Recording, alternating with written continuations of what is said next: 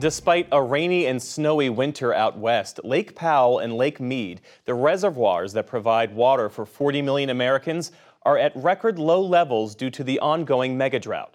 Arizona is set to lose over 20% of its Colorado River water allotment this year alone.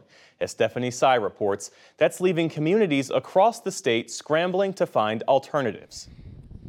Karen Nabity built her dream house in the Rio Verde foothills, an unincorporated area outside Phoenix with gorgeous mountain views, lower taxes, and no paved roads. So we're collecting rainwater off the roof, and this is the water we're using to flush our toilets. There's also no municipal water supply.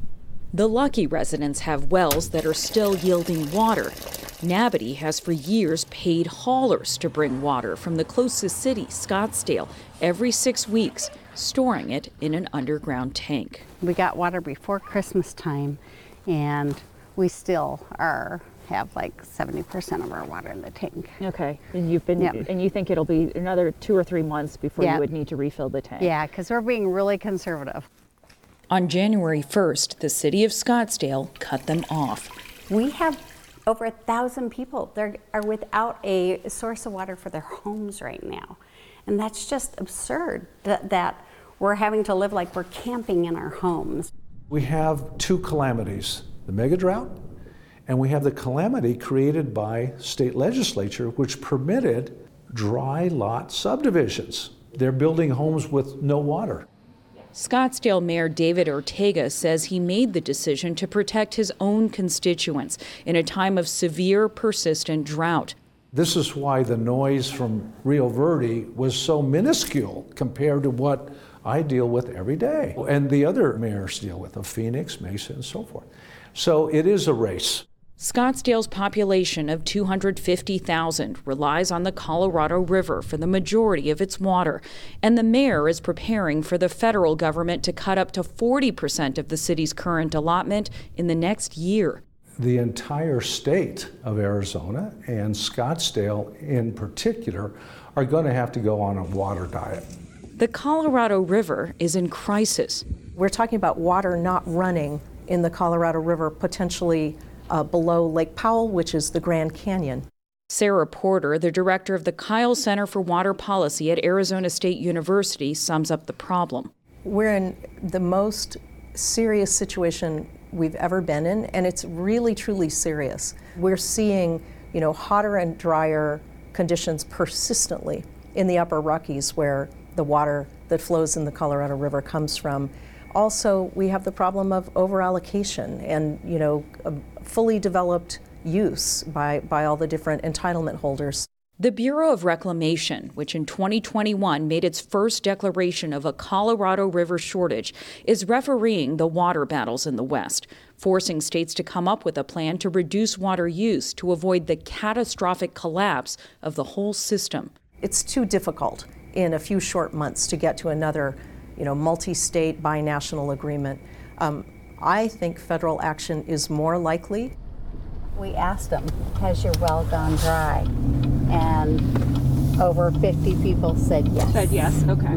The troubles Rio Verde foothills residents face show how quickly cooperation can turn to conflict. And the Colorado River isn't the only pain point.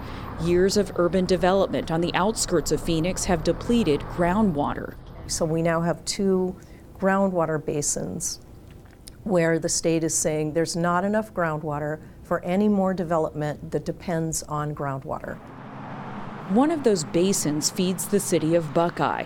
35 miles west of Phoenix, it's a rapidly expanding city with a current population of more than 100,000. In recent years, the city of Buckeye has been flooded with developers. But a report released early this year by Arizona's Department of Water Resources found that the city may not have enough water to support its planned growth.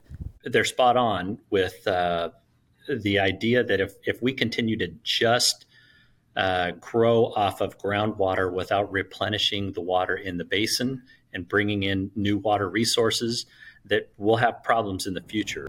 Like the Scottsdale mayor, Buckeye Mayor Eric Orsborn is on a race to find more water supplies. He says the current supply is enough to continue to grow Buckeye for two decades. And the house right behind But some residents are getting nervous.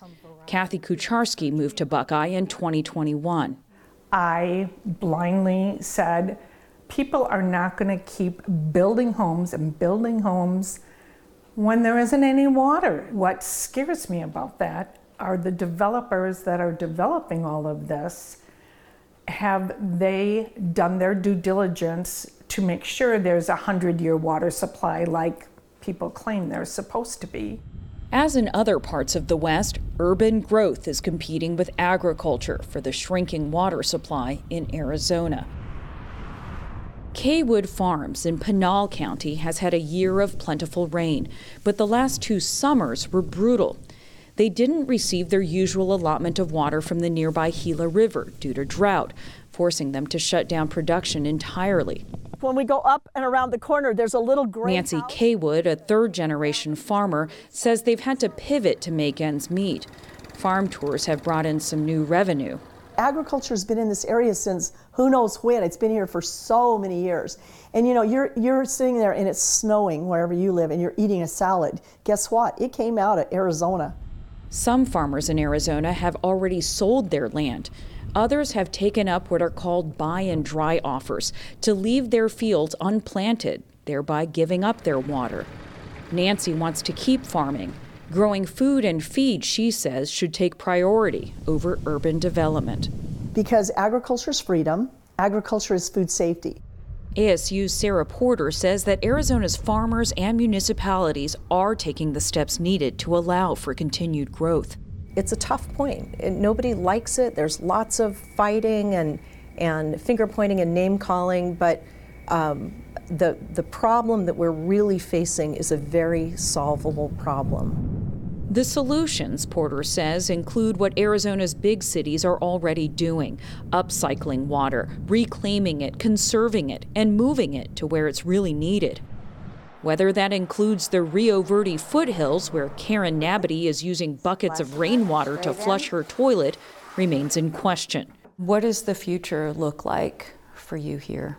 I don't know. I am. I'm the the glass is half full of water, and um, for me, I feel like we will end up with a solution. But um, I wish that we could get the politicians to stop playing politics and let's talk about water and just get this done. But it's not done. The politicians have still not agreed on a plan to get water to the Rio Verde foothills. For the PBS NewsHour, I'm Stephanie Sy.